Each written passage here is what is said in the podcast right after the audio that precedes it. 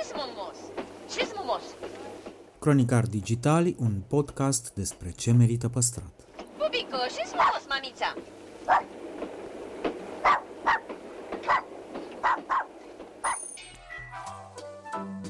De patru ani promovăm patrimoniul în rândul tinerilor, scuturând de praf și prejudecăți interacțiunea cu istoria și cultura. Acum îndrăznim să plecăm în căutarea fericirii, în noi, în actul cultural și în farfurie. Îi aflăm prețul și reevaluările și ne bucurăm de fiecare proiect care face cel puțin break-even. Între heritage și cool, invitații, vedete, influencer și experți vorbesc despre propriile preocupări și pasiuni. Ne dezvăluie ce e important pentru ei și ar dori să transmită mai departe, care este relația lor cu patrimoniul românesc și ce înțeleg prin patrimoniu personal, pe cil și fan ca între prieteni. Moderatorii podcastului sunt Cristian Șimonca, a.k.a. blogul Otravă și jurnalista de cursă lungă Diana Popescu, cu noi episoade în fiecare joi.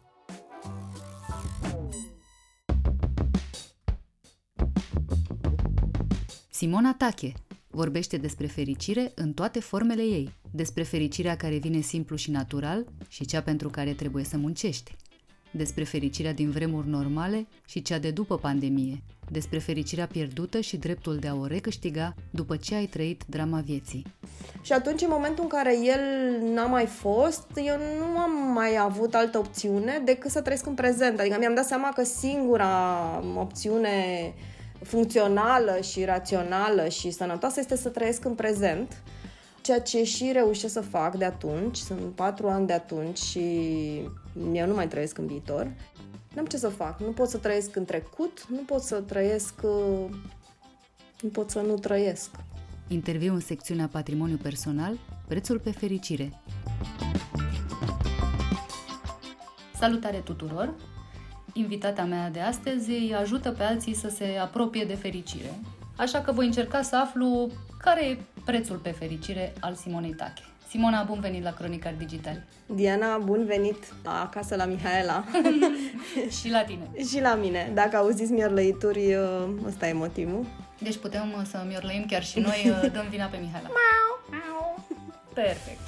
Revenind la subiectul care ne-a consacrat. Cum arăta fericirea pentru tine la 20 de ani? În ce fel o vedeai la 30 și ce ai învățat despre ea la 40? La 20 de ani, cred că nici nu știam ce e fericirea și cumva mă uitam foarte mult în viitor și credeam că o voi găsi acolo, în viitor. La 30 de ani credeam că, în continuare nu știam ce e fericirea, dar credeam și mai mult, credeam că nici nu mai am viitor, uh, credeam că e, mai e puțin și mor, practic. Pe la 30-30 și ceva, cred, era asta. Îmi amintesc că acut sentimentul ăla de gata, s-a terminat uh, viața. La 40, uh, în jur de, mă rog, nu dăm detalii precise. Câtuși de puțin. Și câtuși de puțin. Știu și ce e fericirea și nici nu mai cred că o voi găsi în viitor. Uh, știu că o găsesc în prezent și acum cred că o să vrei să știi și ce cred că e fericirea, nu? Mai prins.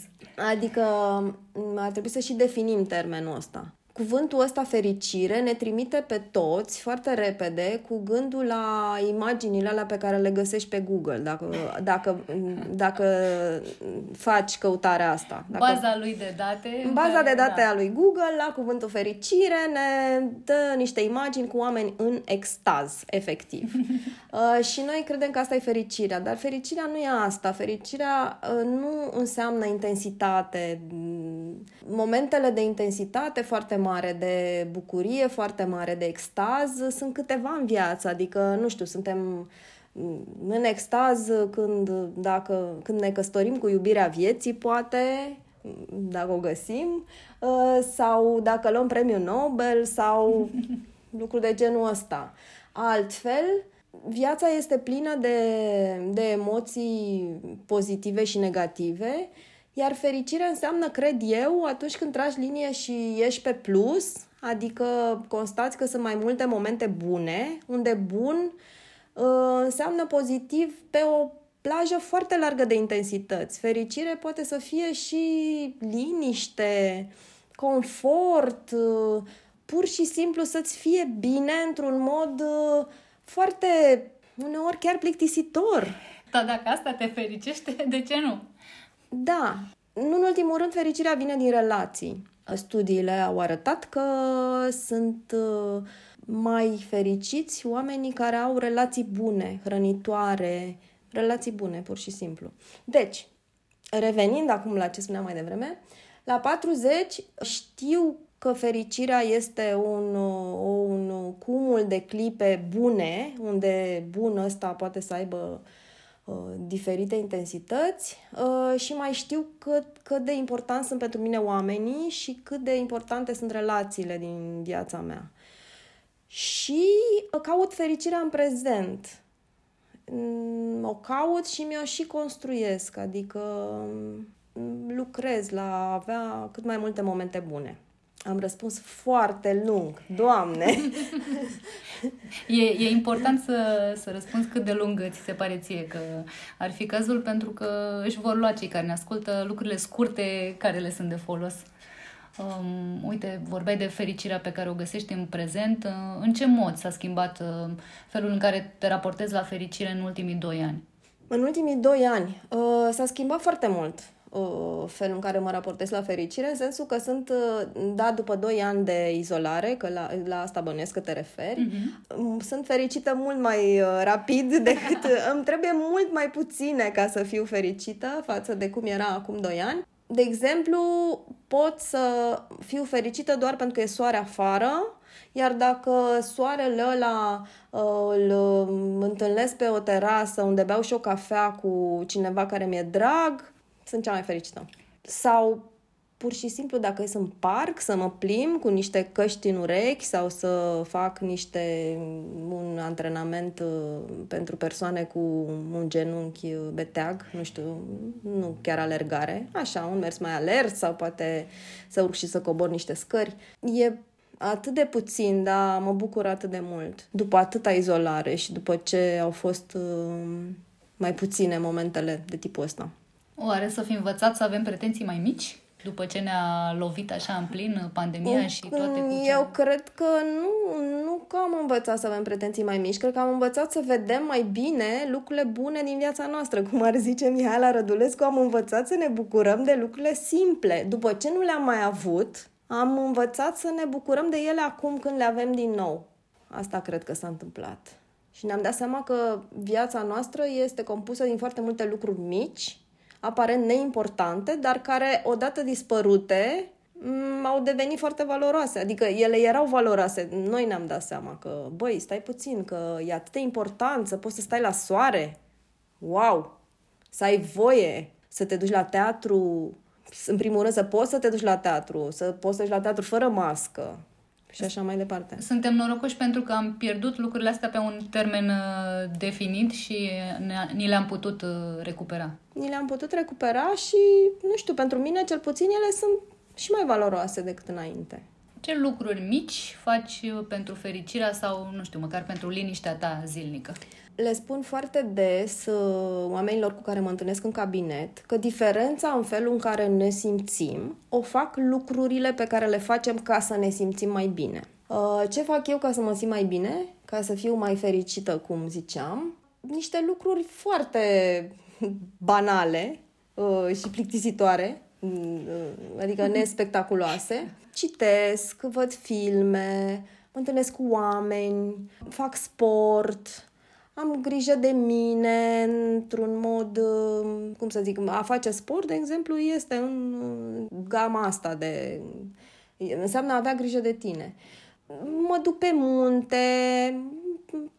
aștept să mă duc din nou și în vacanțe, lucrurile astea. Nimic, uh, nimic, nimic spectaculos. nu, nu, nu dansez pe sârmă sau nu, nu patinez uh, în uh, mâini, nu, nimic. și chiar și atunci când nu mi-e bine, știu că dacă nu fac nimic, peste câteva ore o să fie și mai rău. Așa că mă ridic și mă apuc să fac ceva, ce știu eu că îmi face bine. Chiar și să îmi sun, am o prietenă în bloc, la scara cealaltă, cu care merg foarte des în parc. Ea are un cățel și cu cățelul sau fără cățel, ieșim, ieșim aici în parcul de lângă blocul nostru și o sun pe ea, de exemplu, și zic, nu vrei să ne plimbăm puțin? Și după ce ne plimbăm două ore în aer liber, e mult mai bine, mă simt mult mai bine. Este foarte interesant să, să poți să tragi de tine, cum spunem noi, chiar și atunci când uh, nu ești în formă maximă, pentru că știi că dacă n-ai face lucrul ăla, ai continua să fii acolo jos. Nu, ai să fii și mai jos, nu, ai să fii și mai jos. Okay. Eu îmi propun, uneori am uh, ideea foarte proastă să nu fac nimic și îmi zic, în acest, sunt foarte obosită, în acest weekend o să zac, nu fac nimic. Ei bine, la sfârșitul weekendului, dacă m-am luat după mine, ca să zic așa, uh, mă simt mai prost decât înainte și nici nu pot să zic că a trecut oboseala. Adică e clar că nu, nu să nu facem nimic, uh, nu ne ajută, din potrivă. Uite, apropo de a nu face nimic, suntem uh, tentați adesea să facem foarte mult, mai ales pe rețelele de socializare care ne condamnă cu ghilimele de rigoare la fericire, pentru că acolo ne simțim obligați, pare de datoria noastră să arătăm lumii cât suntem de fericiți. Și până la urmă mă întrebam dacă asta nu e doar uh, o muncă în plus, o responsabilitate și o sursă de nefericire. Poate să fie și o sursă de nefericire dacă ne uităm foarte mult pe aceste rețele și ne comparăm. Doar că noi, cam toți cei care zburdăm pe Facebook, pe Instagram, știm că oamenii postează mâncarea cea mai frumoasă, uh, nu postează ciorba aia urâtă cu zdrențe de ou, postează ceva mai instagramabil, nu? Și chiar dacă știm asta, o parte din creierul nostru știe că acolo e poza cea mai frumoasă, uneori, mai ales dacă suntem momente mai proaste, putem să ne comparăm și asta nu ne ajută. Doar că asta este epoca în care trăim și rețelele astea ne aduc și lucruri bune. De așa, o mână spală pe alta, ne mai și conectăm cu oamenii cu ajutorul lor. Uh, uneori poate faptul că cineva a făcut niște cozonaci frumoși ne face chef să măcar să ne cumpărăm unul, nu neapărat să-l facem noi. Depinde oricum de de fiecare om. Pe mine nu mă fac nefericită, cred că mă fac mai degrabă fericită, E adevărat, îmi consumă cam mult timp, aiurea, uneori, dar să zicem că ăsta e, un, e prețul pe care îl plătesc pentru a mă simți mai conectată cu, cu oamenii din jurul meu. Trăim niște timpuri complicate în care cumva, nu știu, a ajuns să le pară unora indecent să, să-ți arăți fericirea, să-ți arăți uh, momentele de, de bucurie, ce e mai important până la urmă? Să ne permitem bucuriile astea sau să încercăm să menajăm sensibilitățile care ar putea apărea în jur? Asta e cumva o altă față a social media în care e, e multă critică, poate și multă autocritică, e ori vocea noastră critică interioară spune băi, nu pot să fac acum asta, ori spun ceilalți știi cum e, e câte puțin din fiecare. Ne descurcăm, navigăm printre toate astea. Sigur că dacă este un moment foarte, cum să zic, dacă e o perioadă foarte încărcată, parcă nu-ți mai vine să-ți pui uh, prăjitura Insta, să-ți postezi prăjitura instagramabilă sau zâmbetul superb uh, în soarele de uh, martie nu știu, eu cel puțin primele săptămâni de război nu prea am postat nimic, că nu, oricum eram cu capul numai acolo, nu a fost prea bine pentru nimeni, după cum știm. După care viața a revenit încet, încet în făgașul ei și nu mai stăm chiar atât de încordați. Va fi o perioadă de tensiune pe termen lung, ca să zic așa, nu trebuie să ne pregătim să dureze. Și am mai postat și zâmbetul superb în soarele de martie, dar cu măsură, știi? Cum, în funcție de cum, ce ne ajută pe noi mai mult, aia e bine să facem. Ce ne face să ne simțim mai ok.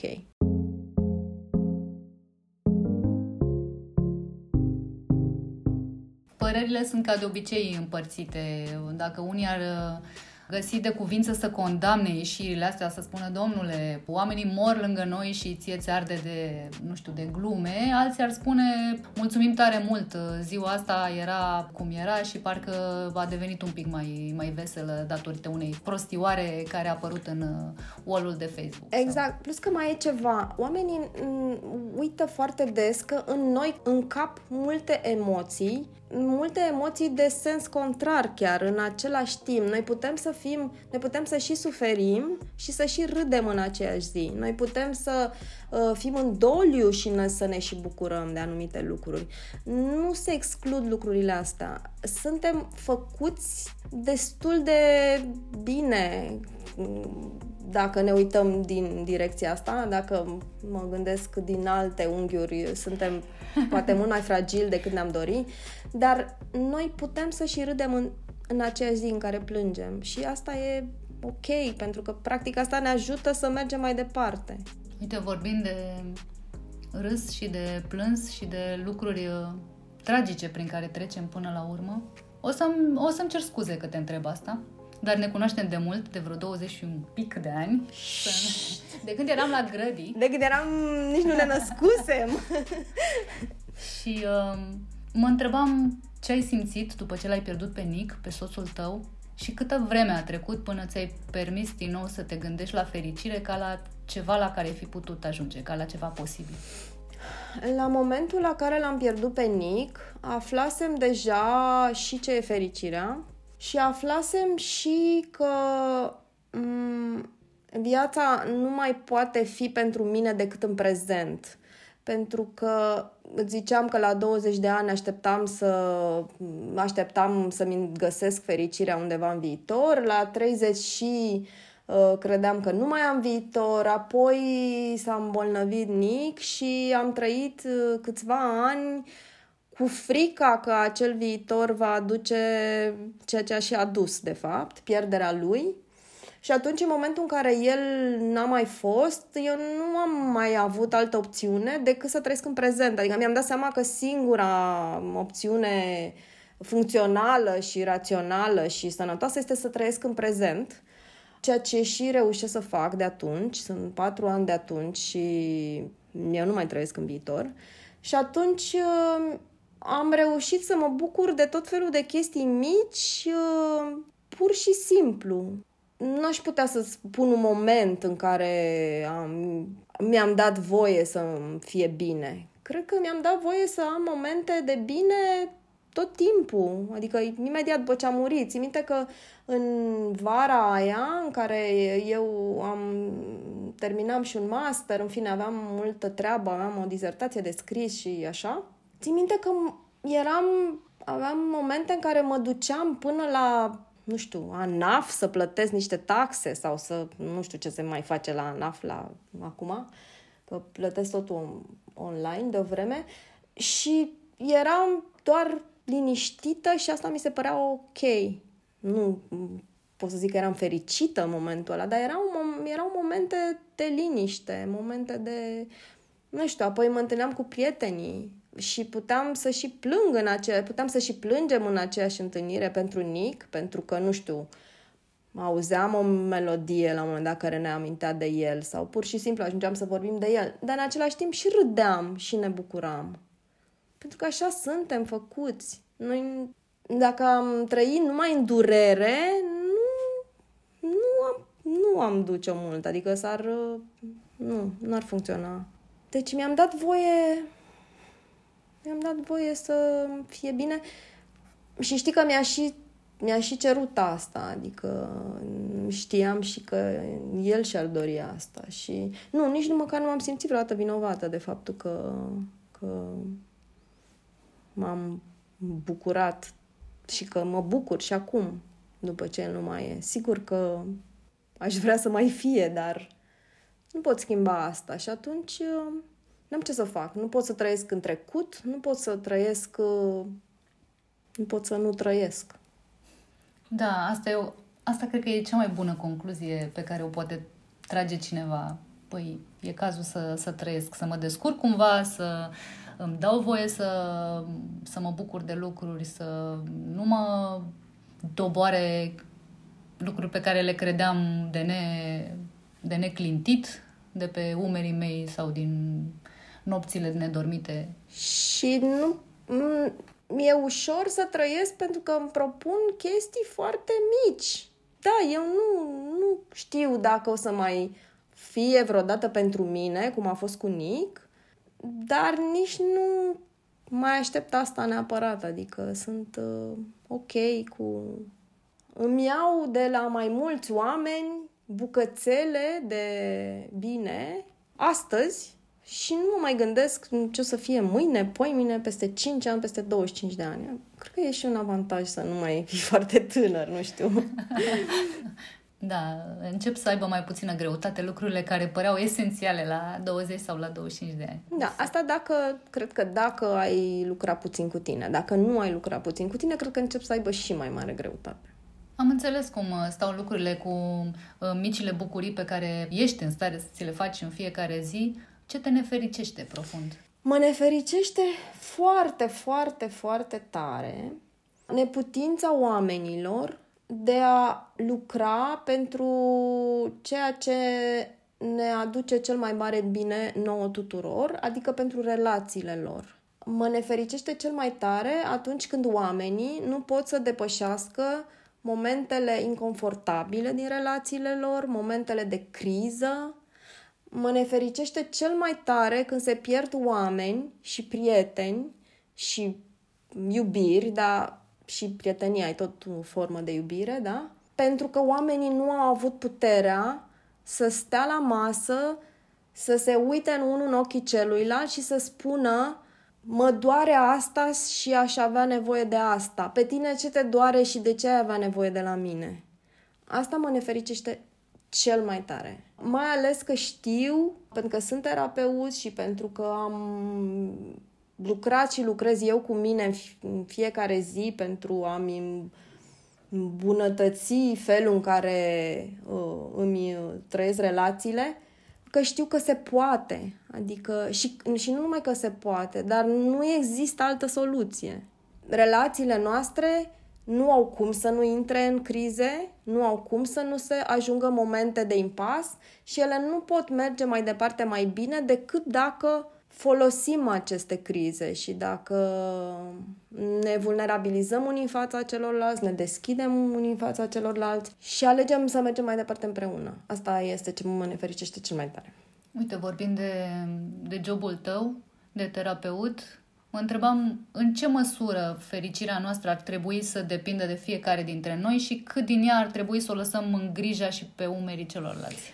Păi eu cred că depinde în primul și în primul rând de noi, pentru că felul în care noi vedem lumea nu are legătură cu ceilalți. Felul în care noi vede, fiecare dintre noi vede lumea are legătură cu niște ochelari pe care noi uh, îi purtăm și care sunt diferiți de ai celorlalți. Are legătură cu niște filtre care vin din copilăria noastră, din istoria noastră emoțională, lumea nu este așa cum o văd eu și nu este așa cum o vezi tu. De asta fericirea depinde cel mai mult de noi, pentru că doar noi putem să ne reglăm acești ochelari care distorsionează și să îi înlocuim cu unii mai realiști.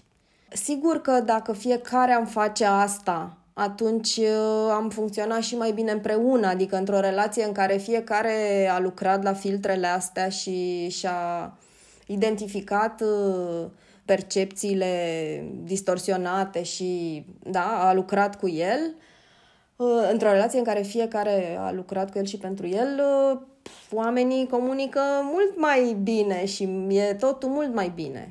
Dar primul pas uh, este al nostru, suntem, da, mai responsabili personal de binele nostru decât ceilalți. Dacă noi nu vrem să schimbăm ceva ce ne face rău, pot să stea ceilalți și în cap Că nu ne va fi mai bine. Nu, nu ne va fi mai bine. Da, e la noi. E la noi responsabilitatea, dar e și o putere, adică e doar, nu e doar responsabilitate, este și putere. Ce bine că se poate. Wow, ce mișto că putem să schimbăm chestii, nu? Mi se pare că e... Fără să apelăm la alții. Fără să apelăm la alții. Trăind cu ceilalți în jurul nostru, dar nu așteptând de la ei să ne, să ne facă viața mai bună pentru că nu pot. Simona, care e prețul tău pe fericire? Prețul meu pe fericire uh, este odată timpul pe care îl investesc uh, făcând uh, lucruri. Da, e ca să te duci să te vezi cu niște prieteni, trebuie să investești niște timp. Trebuie să spui acolo în agenduță sau să nu știu, iei timp de la altceva ca să faci chestia asta. Asta odată, timpul, și al doilea, efortul meu permanent de a deveni eu mai funcțională și mai funcțională și mai funcțională, tot mai funcțională în relațiile mele. Pentru că, așa cum ziceam, binele nostru vine în primul rând din relații și viața noastră înseamnă în primul rând relații. Adică dacă noi am trăi tu nu faci această discuție singură, nu? Ea se va... Pe ea o vor asculta niște oameni, acasă te așteaptă un partener, la serviciu ai colegi, eu lucrez cu pacienți, am prieteni, am oameni, da? Deci viața noastră este plină de relații și binele nostru vine din relații și pentru asta eu în asta investesc în continuare efort citesc, fac terapie, mă gândesc, mai dau seama de chestii, mai înțeleg lucruri, mai schimb, schimb comportamente, schimb uh, lucruri. Ăsta e prețul pe care îl plătesc pe fericire. Sună ca și cum ar merita să-l plătești. Sincer, da, mi se pare că merită. Chiar mi se pare că merită. Mulțumesc tare mult! Mulțumesc și eu și mulțumim și Mihaele că nu ne-am iorlăit. Da, nu ne-am iorlăit. Cred că a fost foarte atentă să, să-și dea seama cam cum ar putea să procedeze să contribuie la fericirea ta zilnică. Sunt sigură că, sunt sigură că o interesează foarte mult ca pe orice pisică, da. Mulțumesc, Mihaela, te iubesc. Mulțumim, Mihaela. Prieten, vouă vă mulțumim că ascultați Cronicar Digital pe platformele de streaming și pe www.cronicardigital.ro. Sunt Diana Popescu și mă bazez pe voi să puneți preț pe fericire, dar să nu încercați să o obțineți cu orice preț.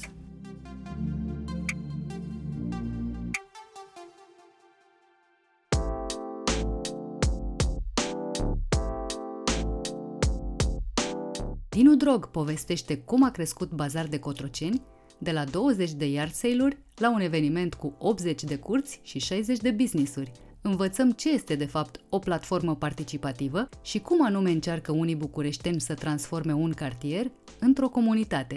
Uite, mai e un grup uh, în cadrul comunității, se cheamă Încotro Verzi, de oameni care sunt pasionați de zona asta de sustenabilitate, ecologie și așa mai departe. Și au câștigat un uh, proiect prin care, printre altele, o să facă și un fel de bibliotecă de lucruri. Library of Things, știi, pe care poți să le închiriezi Îți dau un exemplu, nu știu, ai nevoie de o o mașină sau nu știu ce. Da, ok. Sau habar n-am, un uh, din ăla de spălat la jet puternic, știi? A, și o iei de acolo, o închiriezi? Da, și o închiriezi, ah. între ghilimele, adică fără plată, din această librărie de lucruri, știi, și o duci înapoi. Interviu în secțiunea Cultura la purtător.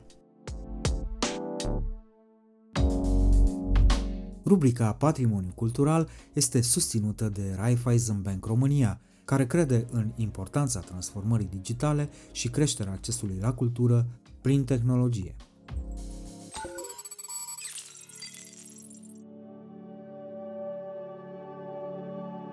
Salut, uh, Dino, și mă bucur că ai uh, venit la noi la podcast. Fix acum când ai uh, un eveniment, că vorbeam mai devreme despre evenimente, e o nebunie cu evenimentele, toată lumea da, să e... nu mai există zi, adică cred că e pe ore, ore acum, pe slot, fiecare, da, fiecare oră are un eveniment. Zine un pic despre bazar în Cotroceni, cum a apărut ideea și cum ai... Uh...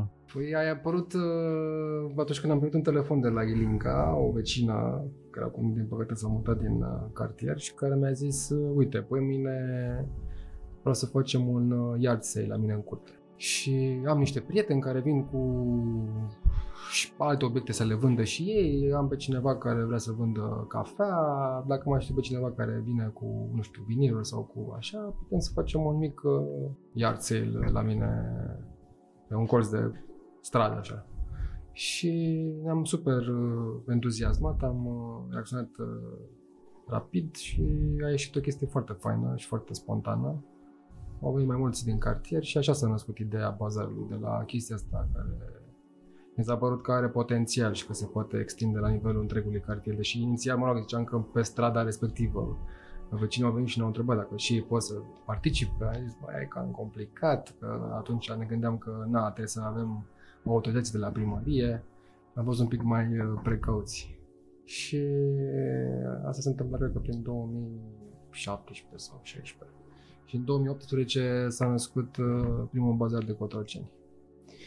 prima ediție, cu 20 ceva de curți doar și cu tot atâtea, sau spre 30 de mici business-uri locale, care fiecare au făcut ceva special, că astea sunt cele două componente ale, ale evenimentului. Partea de curți, grădini deschise, un fel de open door event în care vecinii nu știu, scot la vânzare lucrurile mai vechi, mai noi, copiii fac limonadă, își vând obiectele pe care le fac handmade. Uh, și a doua componentă e cea de promovarea micilor afaceri din zona, din cartier, care la rândul lor fac ceva special pentru eveniment.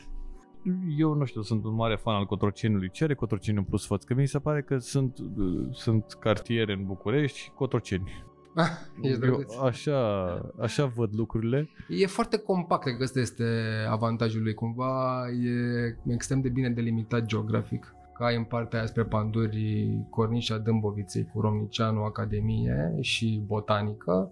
După aceea e Dâmbovița, care e un fel de graniță naturală, dacă vrei, și Parcul Izvor, și e o zonă destul de mică, cu foarte multe case. Sunt și ceva blocuri, dar de dimensiuni mai mici. Și s-a păstrat așa un aer cumva de comunitate, adică cel puțin pe străzi oamenii se cam știu între ei, se salută, și pot să spun că noi am uh, ajutat la sporirea sentimentului și a spiritului de comunitate așa și lumea începe să se cunoască mai bine și să comunice, să se ajute între ei. Uh, am făcut foarte multe acțiuni pe lângă bazar de Cotroceni. Noi înainte făceam un eveniment care se chema Zilele Cartierului Cotroceni. Știi? Noi, adică Asociația în Cotroceni, Oamenii de Povești. Și era un eveniment din ăla standard, cumva tipic de na, asociație care, să spunem, blochează o uh, intersecție sau merge într-un parc în Romicianu, am făcut ultima ediție și organizează ceva, iar oamenii din cartier vin ca spectatori. E o tipologie obișnuită de eveniment comunitar, nu e nimic uh, greșit în asta, numai că făcând bazarul am dat seama că oamenii își doresc implicare directă. Înțelegi? Adică vor să simtă că este și evenimentul lor și că fac și ei ceva uh, direct nemijlocit pentru, pentru obiectivul eveniment. Și noi, practic, am creat o platformă, dacă vrei, democratică și participativă în care oamenii fac câte ceva fiecare pe bucățica lui. Și cred că asta este cheia, cumva, succesului. Că uite, acum, dacă am pornit cu 20 la prima ediție, acum avem 80 de curți înscrise și vreo 60 de mici business-uri. Multe dintre ele care, de altfel, nu se deschid sau nu sunt deschise on a daily basis, știi? Adică se fac ceva special pentru acest weekend. Da, crezi că e nevoie de, de chestia asta de comunitate? Mi se pare că e, adică, nu știu, în toată nebunia asta alergatului după tot felul de chestii de astea uh, umane sau mai mult sau mai puțin umane, mi se pare că ideea de comunitate se cam duce și sunt foarte puține locuri în care pur și simplu chiar mai există. Da, e, e un recul așa al sentimentului de comunitate, într-adevăr, dar pe de altă parte au apărut și foarte multe inițiative civice în București. Nu suntem singuri, știi? Dacă e să te uiți pe harta grupurilor uh, comunitare sau ONG-urilor de cartier s-au mulțit, știi? Și fiecare face câte ceva. Sunt în Floreasca, sunt în Chiselev, uh, sunt uh, prietenii din prelungirea Ghencea, care sunt cei mai militanți. au, au și de ce, da. Au și de ce. Adică în prelungirea Ghencea chiar trebuie să lupți mult, exact, mult de tot. Exact, exact. Și au mai apărut în București noi, prin Berceni, adică tot apar, știi? Și e totuși un, e o efervescență. Nu spune că e într-un declin. Poate din cauza pandemiei cumva lucrurile s-au mai estompat. Dar uite, noi uh, în pandemie am uh, reînviat un grup uh, pe Facebook care se cheamă Comunitatea în Cotroceni. Cred că avea la momentul respectiv vreo 200 de membri și acum suntem 1800. De ce? Pentru că am propus tot felul de activități în pandemie. Am lansat niște proiecte, am avut un proiect care s-a chemat uh, Vecinul Tău. Nu știu. Care era o chestie tot așa de un fel de platformă în care puteai să-ți găsești pe o hartă vecinii care să te ajute să-ți cumperi alimente sau uh, medicamente. Ah, ok, în perioada în care nu aveai... În care n-a- da, puteai să ieși, nu puteai să știi? ieși. Și Era o hartă asta interactivă, știi, și cu pinuri puteai să vezi că, uite, Gigi Lionel e lângă mine și avea un număr de telefon și îl sunai și întrebai, băi, uite, sunt vecinul de la numărul, nu știu care, dacă pleci la Mega, ia și mie un lapte sau, știi? Ce tare, că există și, Și părți bune era ale, for ale, ale free. pandemiei. Era, a fost for free și chiar a fost, uh, a avut succes. Am lansat uh, repede așa, cred că în 10 zile și am ajuns la vreo 3000 de followeri pe Facebook și nu știu, aveau în toată țara a fost, că inițial ne gândeam să-l facem doar în Cotroceni, știi? Dar ne-am dat seama că e super ușor scalabil și l-am extins în toată țara. Și a avut chiar succes, adică, uh, de exemplu, mulți de pe afară, din Spania, Italia, chiar au apelat la vecinii, rudelor, părinților, știi, să-i ajute. Uh, Ți se pare că, uh, nu știu, mm, nu știu, mie așa mi se pare cel puțin că în orice țară te duci sunt uh, niște clădiri de patrimoniu care sunt apreciate și, nu știu, cumva lumea are grijă de ele. La noi e o chestie de asta de, nu știu, parcă ni- nu-ți vine să le arăți pentru că arată într-un fel în care nu ai, nu vrei să, o- să le arăți. De ce nu avem chestia asta cu patrimoniu? De ce nu e o, nu, ne, nu știu, pur și simplu te duci să vezi, te duci la Paris pentru și pentru arhitectură și pentru niște case de patrimoniu, știi? La noi de ce nu e asta? Există case de patrimoniu foarte frumoase, multe dintre ele au fost și renovate din fericire bine, altele mai puțin. E o lipsă de, își spune, nu știu, la nivelul, nu, nu, nu vreau să dau vina pe, pe oameni. Oamenii știi cum e, reacționează cum văd uh, că se mișcă apele. Dacă autoritățile nu impun niște reguli, nu le implementează și nu veghează să, să nu se întâmple niște derapaje, atunci oamenii fac uh, Ce vor? este mai la îndemână, știi, ce pot, cu, pe ce mijloace au și strică, știi. Uh, strică și pentru că odată nu sunt uh, ținuți în frâu de un stat puternic și pentru că e o lipsă de cultură, na, să o spunem pe nume. Da, nu e, că, nu e ca și cum e o țară în care a investit foarte mult în educație și în cultură și acum uh, Da. vedem că nu a fost bine. Adică, Da. într-adevăr, aici e o problemă, dar Mulți nici nu știu, adică e și lipsă de, de informare, nu e numai, uh, mă rog, lipsă de cultură, știi, adică de informare. Că nu, nu, nu vreau să spun că sunt uh, de rea credință, că fac uh, știind că strică. Dar uh, e o combinație de multe nepăsare cu lipsă de informare și aici încercăm și noi să suplinim, dacă vrei, uh, lipsa statului, știi, și să mai învățăm oamenii. Chiar acum lucrăm, sperăm să o terminăm anul ăsta pe un proiect uh, mai mare, se cheamă Casa în Cotroceni. El a fost uh, lansat la un moment dat, dar într-o formă cum- cumva mai simplistă, ca un fel de mic ghid de bune practici de construire sau de renovare a caselor, uh, de folosirea spațiilor uh, comune, a spațiilor publice. E un proiect ambițios. am văzut chestia asta la Oradea, la primărie, erau uh, niște flyere și ți arătau acolo cum ar trebui Reguli. să... Da, reguli. Reguli, reguli. Și mi s-a părut SF așa pentru uh, România. Alea sunt, uh, manuale, știi, adică Exact. făcute de Da. arhitect și practic uh, tu știi că dacă te duci în zona XYZ, cum e Cotroceni, e o zonă protejată, deci cu un regim, uh, cum spun eu, mai restrictiv din punct de vedere al uh, posibilităților de renovare, de construire, de demolare, știi? Când te duci la primărie, cum spuneam, ăia îți pun în brațe regulamentul. Uite, asta poți să faci. Ca afară. Nu vrei, nu-ți cumperi, adică știi în ce te bagi. Și că întotdeauna te duci, apreciezi tot ce e afară, dar cumva când vii în România vrei să faci tu de capul tău. De ce? De unde? E un fel de Pentru că îți place ce vezi. Îți- Haiducie, așa, e, ne simțim noi bine așa într-o uh, libertate care, cum am spuneam, e prost înțelesă. Dar Asta nu e libertate, adică libertate fără reguli nu există. Dar se mai schimbă, uite, ai dat exemplu Oradea, așa, da. Mai sunt câteva orașe cu reguli bune, știi? Sunt satele țăsești, tot așa au început cu niște ghiduri din... Și acolo am văzut că există și inclusiv ghid Da. de culoare sau ceva. N-ai voie să folosești alte culoare în afară de asta, asta sau asta. Da, da, un paletar, știi? Băi, faci aia și aia, nu poți să faci nu știu ce cu albastru că e reducere la nu știu ce magazin. Plus că era după Revoluție la un moment dat de jos clădirea și îți făceai tu ceva din beton cu niște aluminiu.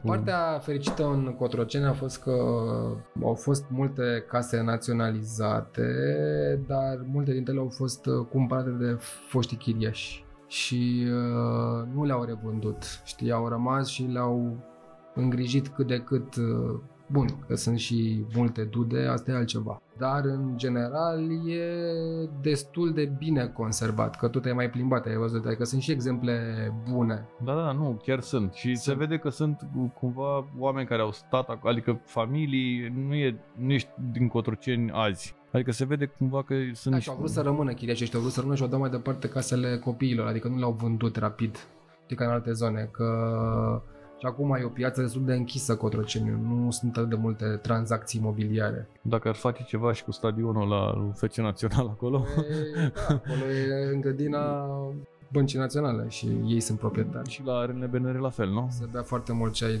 de tei acolo, probabil. Da, și de-aia e... Probabil că da. de-aia e așa închisă. Da. Se, se bea liniștit ceaiul, da. Se bea, Dar și la arenele BNR am fost... Uh, a fost parc acolo, știi foarte bine. Da, da, da. da. L-ai prins? Da, da, am prins, am prins, am da. Prins, da. Parcul cu platani, știi. Jucai tenis, jucai fotbal la liber. După care a fost arena cu platani. arena cu platani, după care s-a închis. S-a făcut stadionul ăla. Uh, stadionul care a funcționat, da, probabil. A funcționat FC Național. Știi? FC Național, dar a fost progresul București, da. Progresul și după aceea acum e într-o stare de conservare slash ruină Mm, și da, ruina. dacă îi spui conservare la da. cum arată el, da, e ok. Eu am intrat, știi, am văzut, nu arată chiar rău așa, dar te seama că trebuie renovat. Arăta impecabil ăla când juca FC Național, era atmosferă fain. și atmosferă, da, era Los Platanos care cântau la tot felul de trăznăi acolo, era tare. Era mișto, da. E, poate că la un moment dat se va deschide, așa sper, Asta e, asta e românească. Noi am încercat. Poate că la un moment dat am și făcut, asta e... Am făcut o cerere, țin minte, pentru a doua ediție a bazarului, să vedem dacă putem să deschidem măcar pentru cele două zile, știi? Sau o zi măcar, să deschidă parcul. Nu s-a putut. Nu. Da, aia De ce e important să te simți într-o comunitate? Păi, cred că e o chestie de... Îți dă un sentiment de siguranță, știi, dacă ne uităm așa în spate cu o privire cumva evoluționistă, de seama că nu am fi ajuns unde suntem acum ca oameni dacă nu ne ajutam între noi. Știi, puterea de a, de a face lucrurile împreună. Știi? Și văd o deschidere din ce în ce mai mare la nivelul comunității din Cotroceni. Se întâmplă chestii.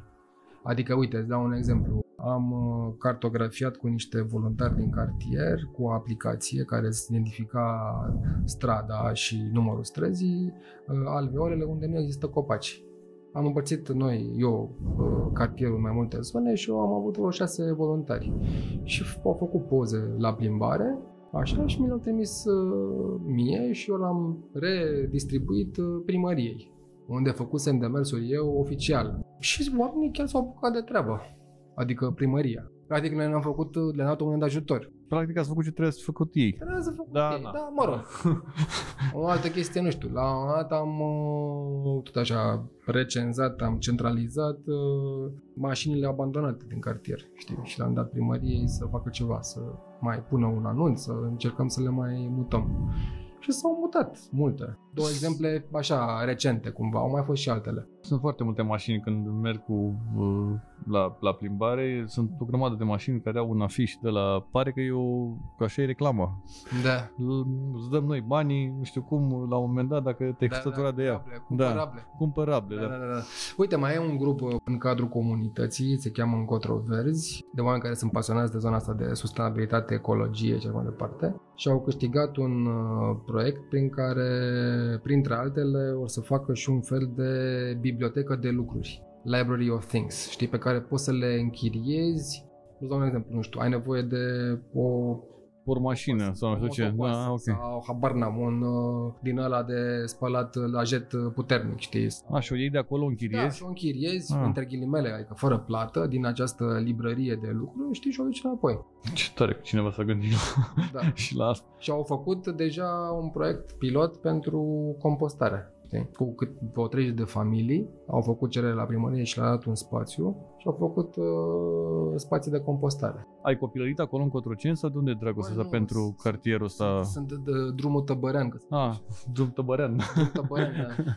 Dar nu sunt din uh, drum, drumul Tăbărei, dar aveam prieteni în Cotroceni. Mergeai la OTA? Am ajuns și la OTA, dar prin vremurile bune. La ciorbă. Și la ciorbă și înainte, când era așa Și mai înainte, under, da, da. nu știa nici dracu de el. Și o să fie și acum de bazar. De Bănuiesc că OTA e Da, instituție. instituție. Chiar e instituție, da. Așa și m, după aceea am făcut uh, și facultatea la drept și de multe ori coboram la academie și o mai luam pe jos, știi, sau mai mergeam pe jos acasă în urmă taberei. Și așa am, uh, era, era altfel cartierul, mult mai, mai altfel, ce să zic. E o, o treabă de asta care se întâmplă la noi uh, după ani de zile în care tot timpul așteptai ceva de la autorități. uh, Acum ai un val de ce facem, ce am putea să facem noi, când îți dai seama că de fapt de la autorități nu mai ai ce să mai aștepți. Ce vezi chestia asta că se întâmplă și Da, da, văd chestia asta, că oamenii încep să devină din ce în ce mai activ uh, civic, știi? Și să-și dea seama că schimbarea vine și de la noi, știi? Și de bottom-up, știi? Și că trebuie să faci ceva, știi? Să-i împingi, să-i presezi, să... Și, cum spuneam, uite, ți-am dat exemplu de niște inițiative, au fost funcționează. funcționează. Și noi încercăm să încurajăm lumea să ia inițiativă, să facă lucruri, să ne întrebe dacă îi putem ajuta. Că știi cum e, de multe ori reflexul era cel clasic, tradițional, știi? Alo, Asociația în Cotroceni, rezolvați și mie problema X, știi? Da, Bă, nu funcționează așa, adică lăsând la parte că suntem puțini și voluntari, și a, nu, uite, vă învățăm, nu știu, ne interesăm și noi, dar voi trebuie să faceți chestii și nu știu, și lumea, na, funcționează în măsură. dar cum e chestia asta cu voluntariatul? Mai vor tinerii să fie voluntari în ziua de azi? Păi da, vor, da. Da, e, un, uh, e o întrebare bună și cred că e un, uh, un avânt al voluntariatului, dar cred că vor să vadă foarte multe adică, re- rezultate, știi? Rapid sau... cumva rapid, da, și cred că au nevoie de, de o structură care să mă, știe exact în ce direcție îi duce, știi? Adică să nu să fie pe bușbuială. Că de multe ori multe ONG-uri au impresia că, nu știu, voluntarii fac ei minuni. Nu, trebuie ghidați. Știi? Adică e o muncă de... și din ce în ce mai multe ONG-uri văd că încep să, să lucreze la chestia asta, știi? Și probabil că vor și rezultatul să fie destul de rapid ca să... Rapid, da, dar sunt generațiile care vor instant. Totul e rapid, da, da.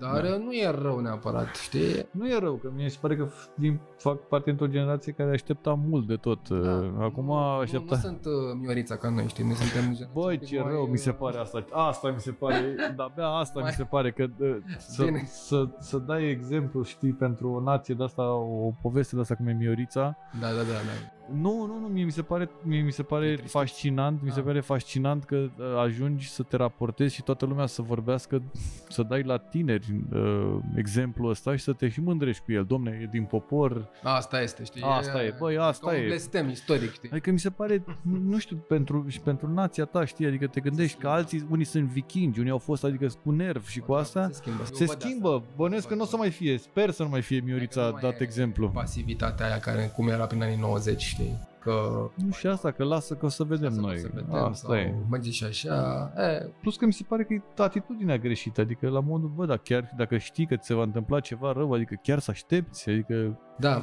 fatalitatea asta. Da, exact, exact, fatalitatea asta. Uh, revenind la bazar, P- să punctăm poate niște, cum spun eu, highlights. Evenimentul va avea loc 21-22. Ultimul weekend din Romanian Design Week, că de la început am fost parte din uh, conceptul ăsta, așa, și mm, sunt două zile pline. Uh, highlights-urile sunt, uh, în primul rând, uh, niște, hai să spunem, mini-festivaluri, dacă vrei, în cadrul bazarului, în curte la Jurjac, că știi pe George. Da. Pe Eleftherie 26 o să facă el acolo un târg de chestii vintage, își vinde el uh, și prietenii, că sunt mare mult prieteni colecționari de artă, parte din uh, ce au mai strâns și el face desenele alea digitale și cred că o să și cânte, poate, asta odată, în, uh, pe intrarea Pastor, unde stă Adi Despot, o să fie și acolo, se cheamă Sounds of Cotroceni, e un eveniment uh, deja lansat și o să fie un mini târg de tot așa de chestii vintage, uh, handmade, uh, o să fie cineva cu hamburgeri, cu ceva vin și de la ora 4 chiar dacă cineva e dornic să cânte unplugged, uh, poate să vină și să facă un performance, o să fie un fel de mini scenă așa improvizată cu și un pian electric uh, și o să vină mai mulți artiști. Deci eu cam, ia, pot să zic că e un apel acum Tare, pentru da. cine ne ascultă să ia legătura cu cei care organizează acolo și se va întâmpla asta în fiecare zi, deci sâmbătă și duminică de la 4 până pe la 8. A, e și foarte fain, în 2019 s-a întâmplat tot așa, o chestie spontană și au venit, au cântat uh, mai mulți. Sigur vine, spre exemplu, a confirmat Alma Nicol. Recent uh, m-a anunțat un vecin că are o trupă de rock blues și că își, și-a chemat prietenii din liceu și că fac un concert, a vorbit cu toți vecinii la el în garaj. Sau pe garaj, pe garaj, nu în garaj, pe Iatropol. Știi? Tare. Tare. O să se- se întâmplă sâmbătă de la 7 la 8. Mai e Ana Rubeli de la aici a stat care uh, va face niște Tururi sau ce? face un bingo arhitectural. Ea îl organizează. Tururile arhitecturale le face Cristi Radu, a.k.a. Raiden, de la Raiden București. Așa, care e foarte tare și face și o prezentare uh, sâmbătă și duminică despre Cotroceni. Cu, mă rog, e o arhivă de fotografii vechi făcute de un neamț Vili Pragăr. Mă rog, neamț român, da. Da, Așa. ca orice român de succes Da, da, îl da, cheamă din, uh, Vili. Interbelic. Da, da. Asta după Trăceni. Astea ar fi cumva highlight-urile iar pe lângă ele foarte multe alte mici evenimente ale business-urilor de prin cartier, știi? E o fată care face, e într-o curte pe Turnescu 1 și am mai adus-o uh, ediția precedentă, 2019 de fapt, uh, schimb de plante, știi? Vii cu ghiveciu cu planta de acasă și poți să-ți iei alta în schimb. Asta se întâmplă pe Turnescu 1. Ce tare. Da. A, și sunt, uh, că am văzut uh, flyerul, l-am văzut la diverse, la, Da, mă adus și ție. l-am văzut în diverse cârciumi de acolo, Da? uh, așa. Se întâmplă ceva, adică în locul respectiv, Da, de uh, exemplu, la Jazzbook, putem să spunem, nu? da, nu, e despre cultură, adică... Da. Darius cred că o să-l invite pe Hefe să pună Ah, ce tare. Vasile, să pună muzică la platane și Pe Hefe e acolo, din zonă. Da, e, E din, din loco. că el e și cumva central și o să fie foarte multă lume. Ce să-ți mai spun? uh, La Infinity o să fie probabil niște mici concerte Lumea poate să-și facă poze la pozele, la uh, cele alea la de lângă, scară, la scară. Unde? La Kitchen, la tot pe Carol Davila, că știi că Carol Davila a fost uh, inițial gândită ca o stradă comercială în uh, cartier și erau multe mici business-uri, vorbim de înainte de război, știi? Și cumva au reapărut. Au apărut niște mici restaurante, cârciumi. Păi cred că fix lângă, în- lângă Kitchen era la un moment dat o, în- într-o curte acolo era un evenimențel uh, în care își vindeau oamenii lucruri sau tot Da, felul pe de chestii. Mirinescu. Pe Mirinescu de, acolo, de Casa da. aia Pian, Da. celebră, da. Și o să fie și acolo, da, clar. Cât de greu se pun subiectele astea culturale în agenda publică? E, când aude cineva de cultură, cum e? Se panichează? Deci ce să zic, uh, nu cred. Acum te referi la media? Da. La... Da. Da și nu. Mm, E deschidere totuși, adică după foamea, după ce am pățit în pandemie... A, acum e Acum deschidere la e- orice. Am înțeles.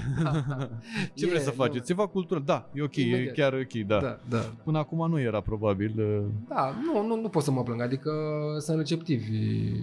Că știu că sunteți oameni de comunicare și tu soția ta și că... Da, nu, eu nu sunt de comunicare, sunt avocat de Da, dar tot comunici cumva. Da.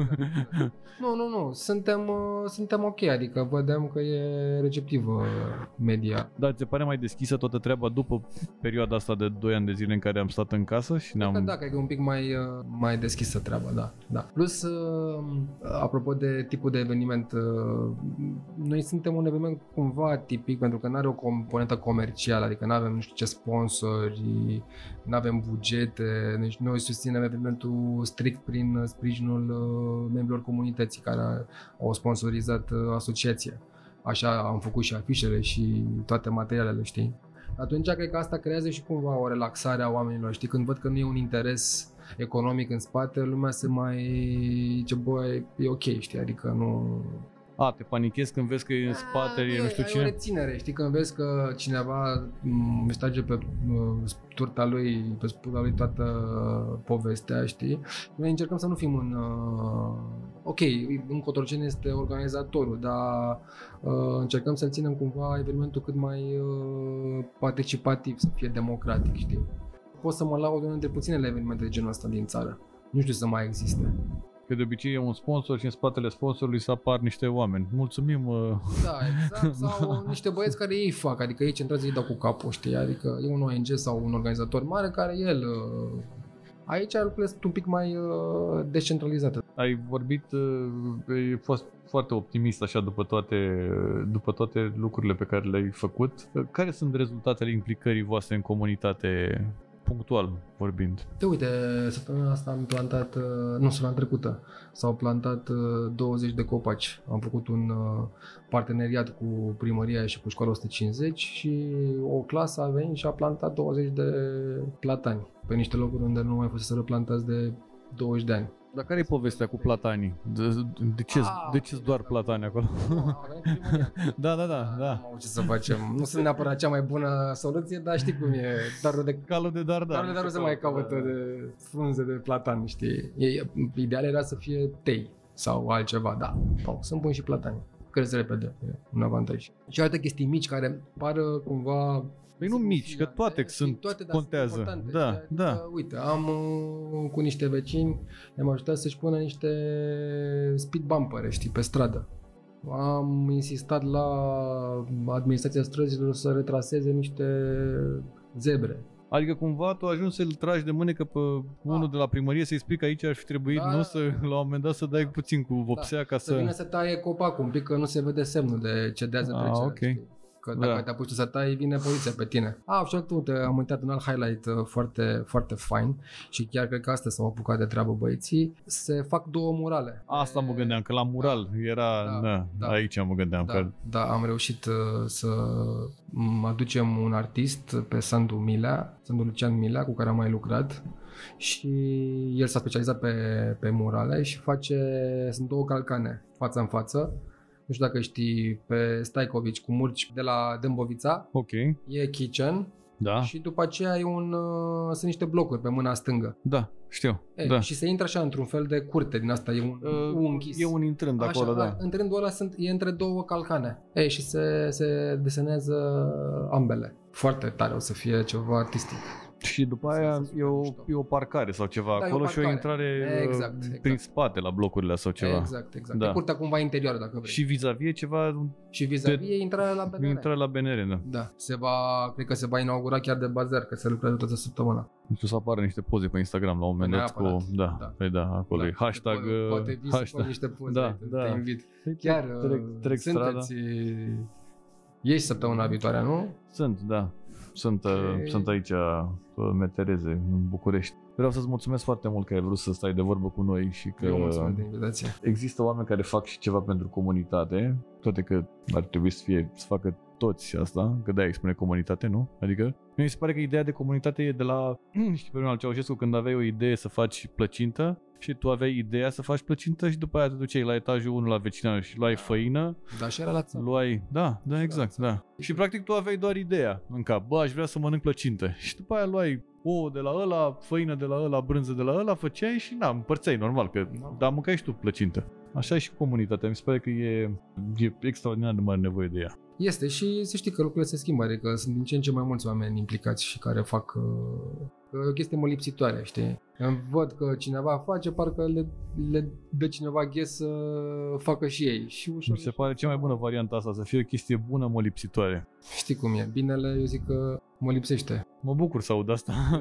și mi-ar plăcea. Dar bine, sunt multe, multe momente de astea în care nu mai sunt, dar da, uh, mai vine câte un om de ăsta cum ești tu și îmi spune, stai mă, că de fapt s-au schimbat multe lucruri și așa e, în bine. Dacă faci uh, o poză în spate și tu ești ce era cu 30 de ani în Bucureștiu, așa e, așa e, e o schimbare da, enormă. Da, da, da. și nu te-ai fi gândit vreodată că există graffiti pe undeva și da. nu te-ai fi gândit de absolut nimic. Multe, da, multe, multe, multe. Multe, bune.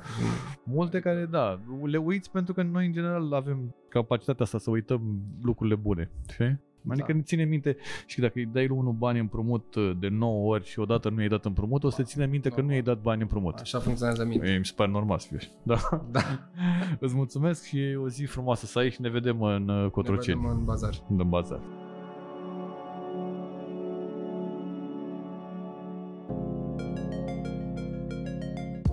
Podcastul Cronicar Digital este susținut de Raiffeisen Bank și Electrolux România. Partenerii proiectului sunt convinși că, prin accesul la educație, cultură și tehnologie, putem deveni cea mai bună versiune a noastră.